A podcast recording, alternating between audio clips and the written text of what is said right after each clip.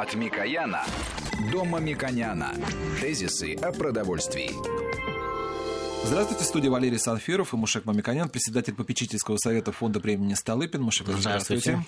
Мушек, сейчас вот тема, наверное, самая актуальная, и, наверное, уже началась где-то ноябрь, я сказал, такая зимняя, весенняя, наверное, это упаковочная.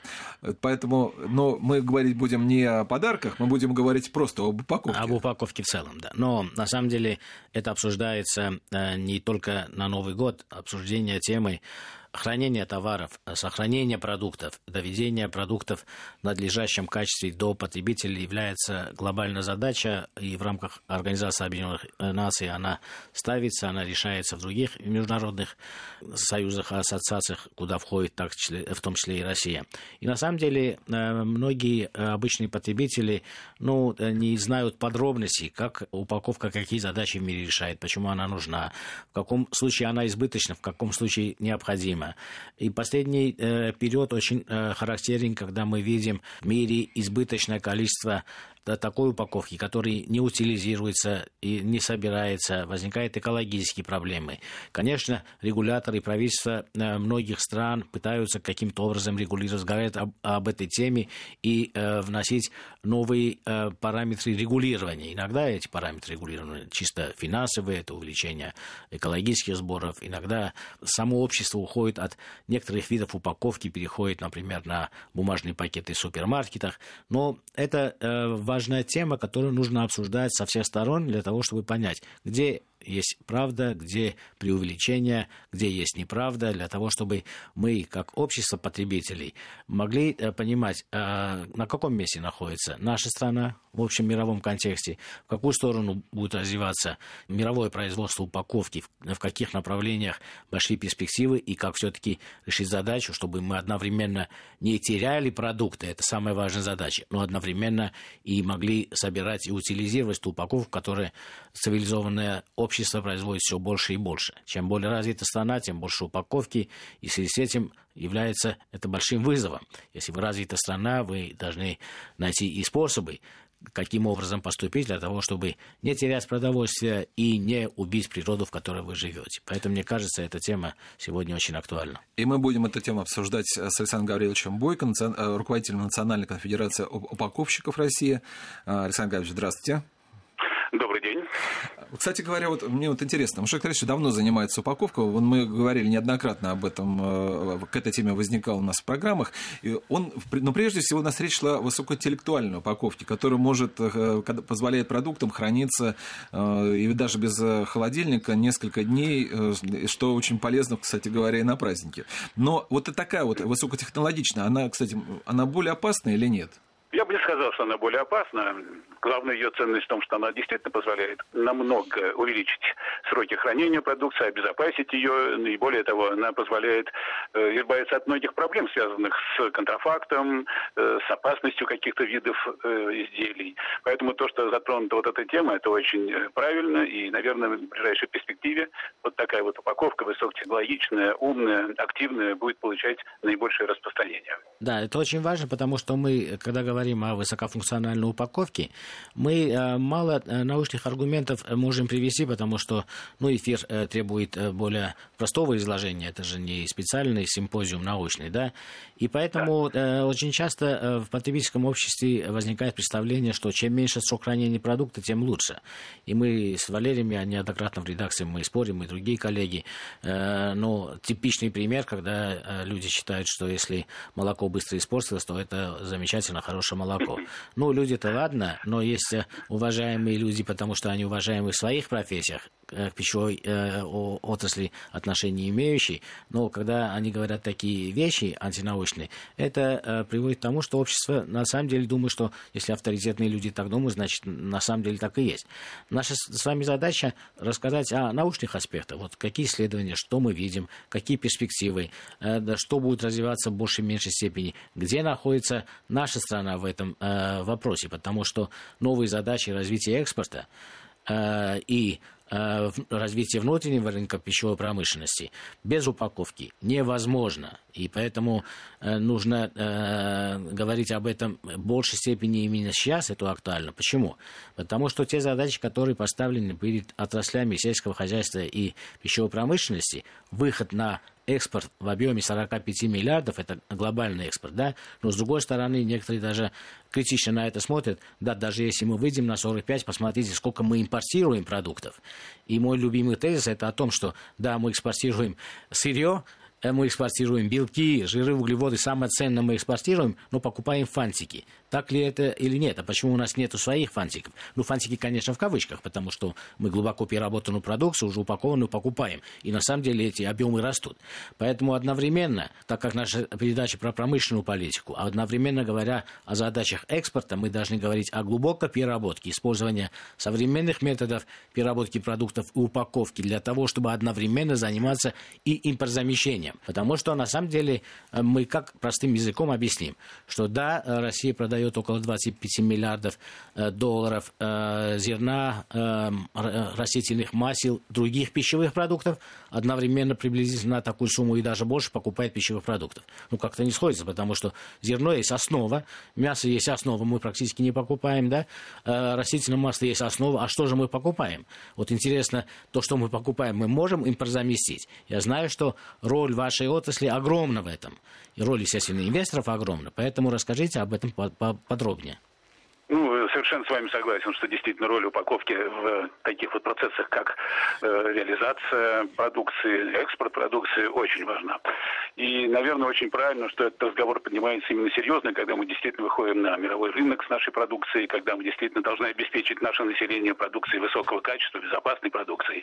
Но если следует отметить, что действительно наш упаковочный рынок, развивавшийся, наверное, последние 15-20 лет высочайшими темпами, сегодня сформировался достаточно э, совершенно современным рынком. Мы следуем в основном основным тенденциям, которые э, проявляются во всем мире, в Европе. И эти тенденции реализуются сегодня и в производстве упаковочного оборудования, и в производстве упаковочных материалов, изделий. То есть та упаковка, которая сегодня предлагается на нашем рынке, она соответствует, в общем-то, всем самым э, высоким требованиям. И эта упаковка сегодня производится нашими отечественными предприятиями. Мы, наверное, на пути импортозамещения произош... прошли очень серьезные этапы, и, наверное, э, импорт самих упаковочных материалов и изделий сегодня не превышает 15-20%. А, это замечательно. Это очень а, важно. А, а сколько да? был импорт упаковочной э, продукции э, 15 лет тому назад, когда... Вот как раз, вот как раз наоборот. Вот где-то 15-20% мы производили у себя, и то это была не та упаковка, которая отвечала требованиям наших потребителей.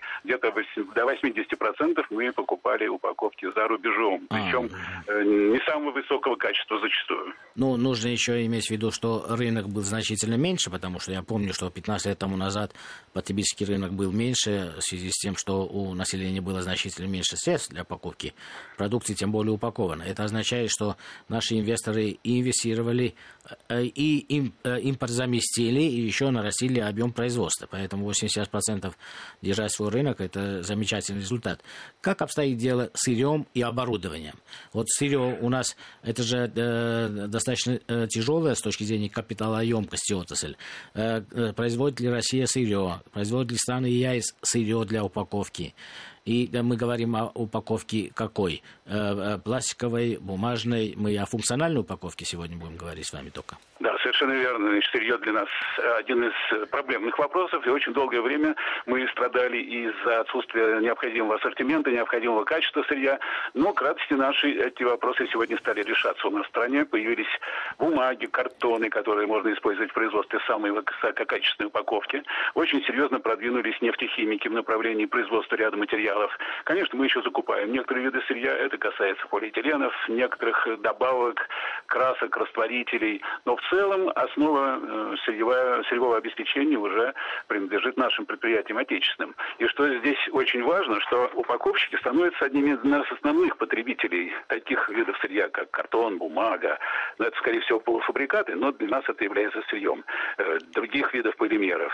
Сегодня производятся высококачественные и очень технологичные многослойные пленки, которые позволяют действительно выпускать упаковочные изделия те, которые нужны сегодня практически всем отраслям промышленности. То есть вот эти вопросы сырьевые сегодня решаются. Они не решены полностью. Здесь мы все-таки продолжаем активно работать с нашими поставщиками.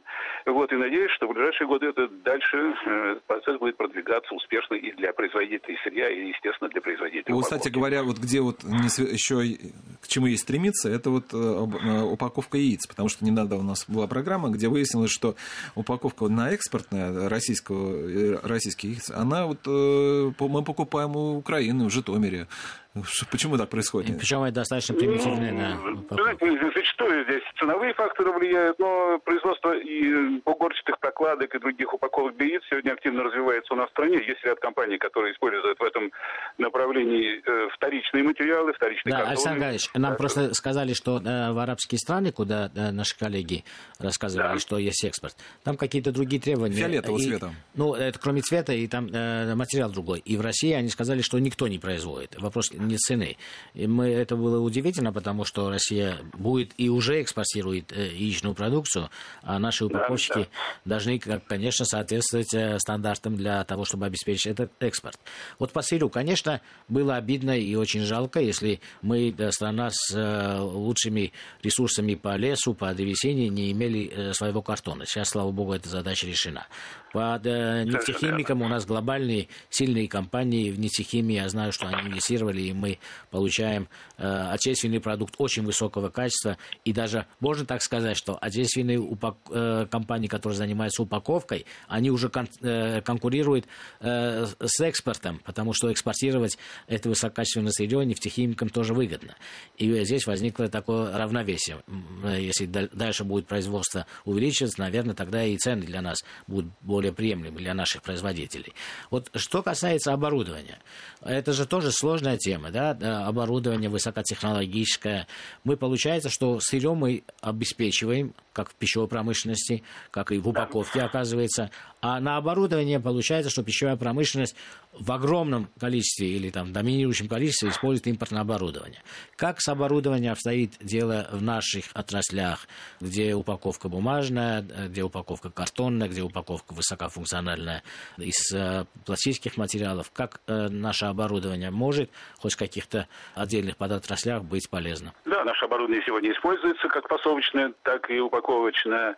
Но здесь мы прежде всего должны провести границу между тем оборудованием, которое используется для производства упаковки, и то оборудование, которое э, стоит в основном на предприятиях, потребляющих упаковку. То есть это машины розлива, да, это давайте машины мы сначала скажем упаковочные. производство да. упаковки сначала скажем. Для производства упаковки, к сожалению, мы сегодня работаем практически на импортном оборудовании, и, наверное, в ближайшее время эта тенденция будет только развиваться, потому что, ну, практически все производство оборудования, которое э, нужно нам, э, оно э, свернуто, и если Советский Союз еще какие-то машины поставлял для производства упаковки, э, то сегодня мы практически работаем только на импорте. Ну и, наверное, вряд ли кто-то сможет сегодня конкурировать с такими производителями крупных машин, таких как гофроагрегаты, таких как экструдеры, э, с фирмами, которые работают в этом направлении десятки лет и являются основными производителями в мире этого оборудования. Поэтому наша отрасль основывается на импортном оборудовании. Да, но я знаю, что экструдеры очень сложное и дорогое оборудование. На самом деле, в зависимости от европейских или э, из развитых стран других поставщиков, очень великая. Но недавно было совещание, и э, да, президент страны да, поставил задачу перед э, оборонно-промышленным комплексом о том, что вы тоже думаете о э, продукции, которая нужна для других отраслей. Мне кажется, это высокотехнологическое, очень сложное оборудование, но если мы выпускаем такую космическую технику, наверное, такие задачи было бы интересно инициировать э, со стороны э, вашей отрасли. Как вы считаете, это достижимо? Был, был ли такой опыт в советский период? Вы знаете, по моему мнению, наверное, не стоит уже пытаться конкурировать с производителями оборудования для производства упаковки, а направить свои усилия в сферу производства упаковочных и фасовочных машин, которые мы также закупаем достаточно большое количество по импорту. Наверное, процентов 75-80 э, от общего количества оборудования, используемого на предприятиях-потребителях, мы все-таки покупаем за рубежом. И, наверное, в этом есть какая-то логика, потому что те машины, которые работают на производстве упаковки, они выпускают огромные тиражи упаковочных изделий и, наверное, производить одну, две, три единицы такого оборудования собственными силами невыгодно. Э, скорее всего, для наших потребителей, которые исчисляются десятками тысяч, это пищевые предприятия, это мелкие предприятия, это предприятия, работающие во всех регионах, вот они должны, прежде всего, наверное, ориентироваться на нашу отечественную технику. Хотя Александр Юрьевич, Александр оборудования очень сложно. Да-да. Сейчас мы прервемся на новости. Я напомню, что у нас на связи руководитель Национальной конфедерации упаковщиков Александр Гаврилович Бойко. Сейчас новости, а потом продолжим. Тезисы о продовольствии. От Микояна до Мамиконяна. Тезисы о продовольствии. Напомню, что у нас в студии по-прежнему Мушек Мамиконян, председатель попечительского совета фонда премии Столыпина, и по, на связи у нас по телефону руководитель Национальной конфедерации упаковщиков России Александр Гаврилович Бойко. Мы говорили о том, что уже обозначили как успехи, о том, что мы значительно продвинулись с точки зрения упаковочных материалов, у нас сокращается импортозависимость, но есть, конечно, над чем стремиться, что работать. В частности, это касается упаковочной техники.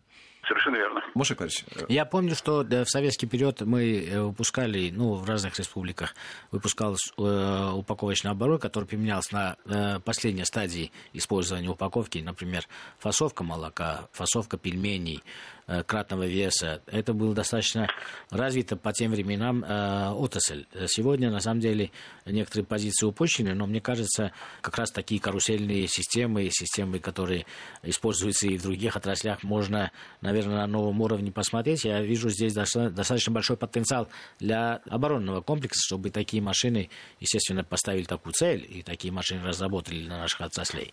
Но для потребителей очень важно понимать о безопасности продукта и что является упаковкой необходимой, достаточной, и что э, является упаковкой избыточной. Потому что я... Что вы имеете в виду? Я вот, вот я, я э, видел один раз э, график, э, Александр Гаврилович, я попрошу прокомментировать, когда все-таки исследования, ну это мировые исследования показывают, что есть достаточность упаковки, если продукт хранится, есть некоторая избыточность, например, коробка в коробке, еще раз коробки, это маркетинговый ход. Я, конечно, люблю прагматизм и рациональность потому что чем больше упаковки, тем больше отходов, а эти отходы, к сожалению, в нашей стране мы еще не собираем. И еще дальше есть еще проблема, когда мы собираем опять каких-то э, пластиковых пакетов, нам не хватает этого производства, пока в России нету, чтобы потом э, к этой программе перейти. Вот я бы хотел, чтобы Александр Гаврилович, вы рассказали, что является вот достаточным, вот функциональная часть упаковки, которая, она, конечно, нужна, она, конечно, в большей степени распространена на продукты, которые имеют умеренную стоимость, да, и что в ваших отраслях разделяется как упаковка, которая э, дает какую-то новую ценность не с точки зрения безопасности продукта, новую ценность, ну, визуальную, там, новую ценность с точки зрения премиальности продукта. Есть ли вот такие разговоры э, в вашей среде? Если э, новая этика отношения, э, бережного отношения, биосферного отношения, нежного отношения, что не надо больше упаковывать, чем достаточно? Или это просто мы читаем в теоретических э, выводах относительно того, как нужно человечеству поступать в будущем? Последнее время все больше проявляется тенденция экономичности упаковки. Если раньше где-то мы оценивали упаковку по таким, э, наверное, внешним качеством, как красивое оформление, такой какой-то экзотичный дизайн, то сегодня на первое место выходят э, такие требования к упаковке, как обеспечение логистики с учетом современных каких-то требований перевозок, сохранения сырья, материалов. На первое место выходит удобство упаковки, которое действительно позволяет конечному пользователю населения использовать продукт и удобно, и долгое время, и позволить закрыть его, и снова использовать и так далее. То есть упаковка отвечает вот таким вот современным требованиям, которые ну, зачастую связаны с дизайном, с конструкцией упаковки, но на первое место выходят все-таки такие вещи, как материалы, емкость упаковки. Все мы стремимся к тому, чтобы объем упаковочных материалов, а потом упаковочных отходов э, стремился к минимуму. И, конечно, в этом направлении работает большинство упаковщиков. Ну, достаточно привести такой пример, как создание многослойных пленок полимерных. Если раньше мы использовали один, два, слоя, максимум три слоя в упаковке каких-то продуктов, и э, отходы измерялись достаточно большими величинами, то сегодня вот такие новые технологии позволяют значительно сократить количество материала, используемого для упаковки единицы продукции. И эта тенденция, естественно, проявляется практически во всех упаковочных Да, это решениях. замечательно, потому что на самом деле развитие этого подсектора многофункциональной пленки, упаковки, которая позволила получить распространение логистику огромного количества нового мясного сырья в охлажденном виде. Потому что было даже тяжело представить развитие животноводства, которое наступило 15 лет тому назад, как раз с 2003 года начинается этот старт э, и бешеный рост и производства свинины, мяса птицы. Невозможно было бы это представить, его, его распределение, если бы не было сопровождения развития э, упаковки многофункциональной, э, э, многослойной о том, что вы говорите. Потому что иначе Да. все пришлось бы заморозить, и получилось бы, мы импорт замороженный, заместили бы просто замороженной отечественной э, продукцией. Это важное событие, которое, с моей точки зрения, эксперты мало внимания уделяют, потому что синхронное развитие этих отраслей позволило иметь такой насыщенный рынок. Александр Гаврилович, хотя Мушикович сказал, что не будем перегружать наших слушателей терминами, но тем не менее, Да. мне- я думаю, что многим достаточно будет интересно. Вот вы говорите функционально, многослойно. А вот что такое, вот, вот, э, если вот объяснить попроще, вот, что- вот современная пленка, это ну, вот пленка и пленка, вот, да, вот, а вот на нее смотришь, но что она в ней такого, что она является действительно современной? Здесь э, можно привести очень простой пример. Если для обеспечения барьерных свойств каких-то необходимо слой полиэтилена где-то несколько десятков сантиметров, то с учетом каких-то других материалов, которые сегодня используются в упаковке, мы можем этот слой довести до нескольких микрон. И один слой этой пленки э, выполняет функцию предохранения от проникновения газов, другой слой от проникновения паров, третий слой служит для хорошей печати и так далее. То есть вот э, за счет использования различных вот таких вот э, материалов мы достигаем такого эффекта, который позволяет и увеличить э, функциональные свойства упаковки и одновременно сократить материал емкость. Ну, грубо говоря, э, если вы продукт уложите в 5 пакетов, каждый из этих пакетов имеет свои функции, защита от кислорода, защита от газов и так далее. В данном случае это говорит о том, что вы всего в одну упаковку можете положить продукт, и он обеспечивает все эти функции. Но при этом... мы пом- верно. Да, но при этом мы помним дискуссию, которая у нашего достаточно части консервативного общества была связана с приготовлением продуктов, которые были упакованы в, в пакетике, да, что они э, вредные, приносят вред. Что вот э, современная технология, насколько они, вот, потому что все больше и больше продуктов можно готовить уже, даже разогревать просто, уже именно в упаковке. Нас, они вот, действительно они безвредные? Ну, вы знаете, я как патриот упаковочной э, сферы должен сказать, что некоторые упаковочные материалы позволяют улучшить качество продукции за счет того, что некоторые полезные вещества мигрируют из упаковки в саму продукцию. Может быть, это звучит несколько парадоксально, но это действительно Это так. как? Как они мигрируют? Ну, как так получается эффект? Ну, это, наверное, очень сложный химический процесс. Я не буду тоже перегружать наших слушателей такой информацией. Во всяком случае, такие технологии существуют. И действительно, а, возьмите, например, такие свойства упаковки, которые позволяют разогреть продукт без внешнего источника тепла, охладить продукт тоже без какого-то холодильника дополнительного. То есть путем нажатия какой-то части э, этой упаковки на часть какой-то э, упаковки вы получите вот такие вот замечательные Ну, речь идет об умных упаковках. На самом деле есть, Совершенно предположим, верно. э, такая упаковка, когда вы снимаете один слой, а там еще много-много других слоев. И вот когда вы первый слой снимаете, например, возникает э, контакт с кислородом, возникает термопроцесс, и продукт может разогреться. Но это более сложные вещи, поэтому мы э, сейчас э, об этом не будем говорить. Просто я бы хотел сказать, что во- во- вопрос очень важный. И визуально мы видим в рекламе, когда э, пакет э, в высокую температуру э, вместе с, э, продуктом э, помещается.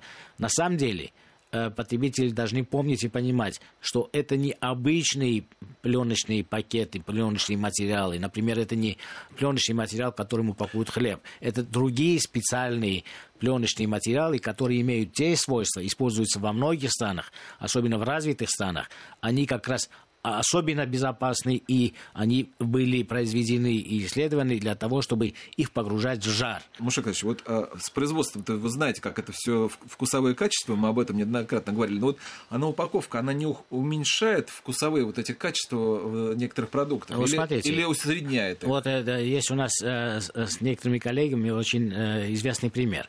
Если, например, мы в магазине выбираем говядину, которая в вакуумной упаковке, очень удивительно, ну, радостно для нас, что э, продукт говядины, например, вырезка или как, какой-то другой кусок в вакуумной упаковке может храниться 100 дней, да, или 120 дней. Это кажется удивительным, но это замечательные новые достижения, научно обоснованные, они не то что безопасны, они еще более полезны. Например, мы с коллегами, там, не всеми даже, кто понимает, знает и научно подкован, я бы выбрал продукт, который хранился 100 дней, еще осталось 20 дней, я бы выбрал этот продукт. Конечно, обычный потребитель подумает, что нет, я бы э, выбрал более свежий продукт. Вот он упакован 10 дней тому назад, а еще 100 дней у меня впереди, к примеру, я возьму вот этот свеженький продукт.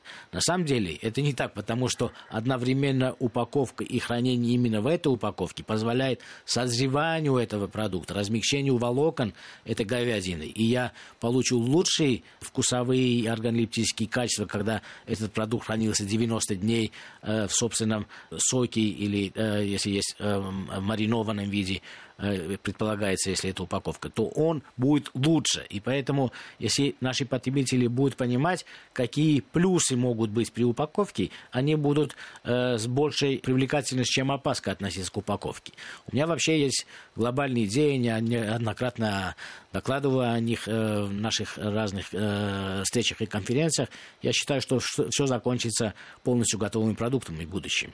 Потому что изменение продукта после того, как он не упакован упакованный выходит от, из производства, или в магазине неупакованный продукт, если мы даже сегодня, ну, сегодня практически не видим, это будет нонсенсом. Это невозможно будет видеть э, живой товар, который упакован или плохо, или не термообработанный, будет находиться в магазине. Поэтому вот я хотел бы, чтобы Александр Гаврилович рассудил, э, можно ли даже пофантазировать на эту тему, что будущие магазины скорее, ну, в большей степени электронная торговля и магазины традиционные, которые мы видим, в максимальной степени будут заполнены продуктами, ну, если мы мясную группу берем, полностью готовыми. Потому что что делает человек с э, мясом, которое он покупает. Он э, делает, ну, известные всем э, и известные каждой семье там какие-то продукты. Там, э, делает табака из э, птицы, делает э, чахобели, делает суп и так далее, и так далее. Почему нельзя делать индустриально? Да, конечно, э, место для фантазии и простор будет для хозяйки, кто хочет готовить. Но мне кажется, что доля большей степени готовности или полностью готовых продуктов будет увеличиваться, увеличиваться, увеличиваться а доля полуфабрикатов при этом будет уменьшаться. Это мое представление о том, как мы можем больше сохранить продукт и с меньшими усилиями его логи логистику обеспечить, его хранение обеспечить. Потому что полностью готовый продукт, если мы находим способы его сохранения, мне кажется, более перспективен. Как, Александр Гаврилович, вы считаете? Ну, я с вами совершенно согласен, Муша Борисович, потому что, в принципе, вот эти и демографические тенденции, и социальные тенденции, которые в полной мере сегодня проявляются в нашем обществе, они, конечно, приводят именно к таким вот решениям. И упаковщики готовы своими, в общем-то, изделиями, материалами поддержать эту мысль.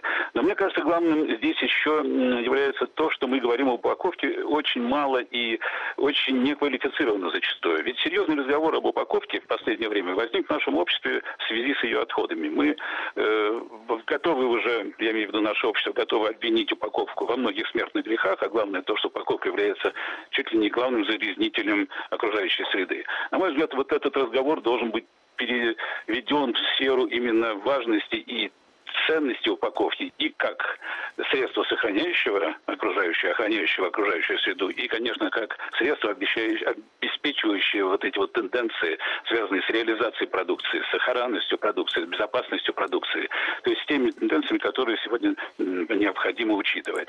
И как раз вот если речь зашла об электронной торговле, здесь важность упаковки колоссальна, потому что как раз именно на второй план выходят какие-то дизайнерские требования упаковки, mm-hmm. а именно функциональные требования, которые должны обеспечить развитие электронной торговли, обеспечить сохранность продукта, доведение продукта в нужном качестве, количестве до конечного потребителя. Я с вами согласен, и более того, э, забегая вперед, я говорю, что предприятие сегодня планирует свою техническую э, революцию, переосмысление того, что они будут производить через 5, 10, 20 лет, а это нужно делать инженерам сегодня проектировать. Они должны всегда видеть свой продукт и умещается он ли на склад э, будущего глобального произв... э, э, подвигателя электронной торговли. Ну, например, у нас это может быть утконос, но не пищевой, а да, более развитый.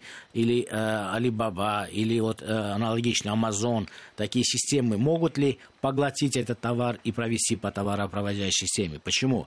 Потому что это глобальная возможность для мелких и средних предприятий. Если вы умны и э, вам тяжело э, работать с сетями, потому что у сетей, естественно, свои требования там, по объему, логистике и так далее. Это на самом деле сложно. Если вы э, инноватор, если вы можете э, угодить своим качеством, своим вкусом, своим представлением какую-то узкую нишу про, э, э, потребителей, вы имеете в будущем еще большую возможность, если у вас продукт будет правильно упакован, функционально правильно упакован, будет термообработан правильно, для того, чтобы его условия хранения не портили. И вы, если попадаете в электронные системы торговли э, и можете лежать рядом с смартфоном или каким-то электронным примером и, э, предметом, и вам не нужна температура, а такие продукты уже есть, то в этом случае э, можно говорить о в очень высоком распространении инновационных пищевых продуктов, которые могут произвести умные и средние предприятия. Кстати говоря, Александр Гаврилович, а вот современные технологии позволяют сократить и э, утилизацию э, упаковочных материалов? То есть уменьшить известный пример, который ваши противники приводят, о том, что один пакет будет разлагаться, там, э, не знаю, там, столетиями. А вот сейчас вот современно можно это сделать чуть быстрее? Ну, знаете, все-таки здесь, наверное, основой таких вот подходов является раздельный сбор, и, вернее, хотя бы сбор квалифицированных отходов упаковки, который позволит в значительной степени сократить все вот эти вот выбросы. А не сократить, это означает сбор, э, мы если делаем раздельный, а такая задача ставится, то мы получаем да. новое сырье для того, чтобы сделать нечто другое, потому что на самом деле это же не теряется. Мы из пищевой Конечно. упаковки можем получить гранулы, из этих гранул можем делать огромное количество пластических продуктов, которые нужны, э, в том числе для ЖКХ. И трубы нужны, и какие-то да, другие э, формы использования, даже в дорожном строительстве. Поэтому, на самом деле, для общества очень важно понимать научные аспекты, почему упаковка важна, нужна и в каком направлении она движется. С другой стороны, быть как раз теми людьми, которые э, помогают для того, чтобы была пенетрирована в общество система раздельного сбора мусора, потому что одновременно мы будем здоровы, будем качественными продуктами питаться, одновременно нашу среду и природу не, не портить. Убедительно. Конечно, конечно. И действительно, вот такие вот э, новые возможности использования отходов упаковки позволяют выпускать чуть ли не 90% новой упаковки за счет э, вторичных ресурсов. В Европе, где эта система действует достаточно давно и, на мой взгляд, успешно, ну, где-то 90% металлической упаковки собирается и снова используется в производстве или той же самой упаковки, или других каких-то изделий потребительских. Так что эта работа дает очень хорошие результаты. И необходимо, конечно, налаживать прежде всего раздельный сбор, э, вторичные ресурсы в производстве новой упаковки, других изделий. Это позволяет совершенно огромных перед тем... размерах есть да. воздействие отрицательное. Асан да. Гаврилович, перед тем, как Маша Николаевич подведет да. с вами итоги, я бы все же хотел, да. если позволите, такие народные несколько вас вопросов задать. И первый вопрос – это сохранность э, того, что будет приготовлено на празднике. Вот вы как порекомендуете сохранить э, то, что осталось после праздничного стола, там, оливье, колба... нарезки колбасы, вот ваш совет какой? Ну, знаете, я не специалист в сборе отходов. Э, Нет, не, сборе, не, не, не сборе отходов, я имею в виду, что именно упаковать чем, чтобы это больше сохра... дольше сохранилось. Потому что мы знаем, что проблема второго дня.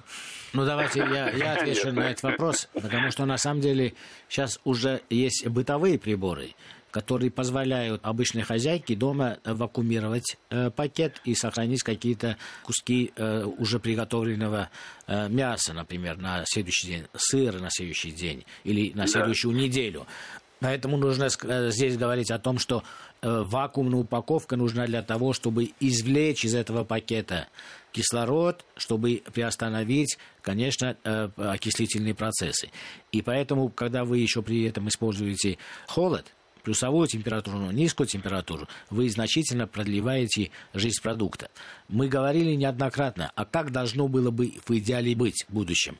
В идеале в будущем должно быть так, что порция должна быть упакована каждая, и если человек разумный, он потребил одну порцию, ему должно, если не будет достаточно, он должен открыть новую упаковку, потребить вторую порцию потому что заводское производство, индустриальное производство продукта в упаковке, оно значительно более надежно. Но дома можно использовать вот э, пока существующие и легко применяемые дома э, способы упаковки. Для зелени отдельные есть, кстати, для э, мясных продуктов и сыра есть другие. Единственное, нужно иметь в виду, что где добавляются соусы и майонезы, в этом случае происходит более сложный процесс, и лучше эти продукты долго не хранить. А если вы вынуждены хранить, то лучше заморозить и разморозить в данном случае. Поэтому, мне кажется, способов много, и поэтому я считаю, что в будущем, по всей видимости, закончится тем, ну, индустриальное развитие закончится тем, что мы не позволим обществу терять ничего, общество само не позволит терять ничего. Способы производства упаковки будут таковы, чтобы была мелкая фасовка, и э, каждый потребитель будет разумно, учитывая э, бережное отношение к природе, потреблять ровно столько, сколько э, весит одна упаковка. Ну вот мы подвели итоги нашей программы. Я благодарю руководителя Национальной конфедерации упаковщиков Александра Гавриловича Бойко за участие в нашей программе. Он помогал со мной вместе задавать ему вопросы Машек Мамиканян, председатель попечительского совета фонда премии Столыпина. Программу провел Валерий Санфиров. Всего вам доброго. Тезисы о продовольствии.